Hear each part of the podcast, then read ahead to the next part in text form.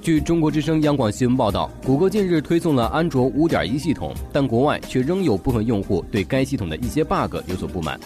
比如内存泄露问题。据了解，谷歌已经计划更新安卓系统来解决这个问题，而新版本很可能就是安卓5.1.1。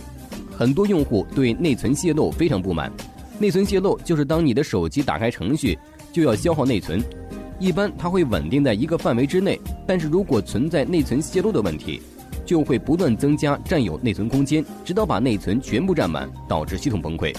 谷歌安卓系统版本5.1已推出了一段时间，但在新的系统之中，并没有解决内存泄露的问题，因此用户在不断的反应之下，新的版本安卓 5.x 已经先后出了5.0、5.0.1、5.1.0等等大大小小几个版本。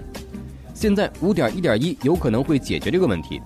首先可以肯定的是，这个版本的确是在开发之中，而谷歌的管理器也已经明确出现了新版本五点一点一的字样，说明这个版本已经做好了一个基本的准备。那么，而且毕竟是一个小幅升级版，花不了太多的开发时间，估计很快就给我们见面。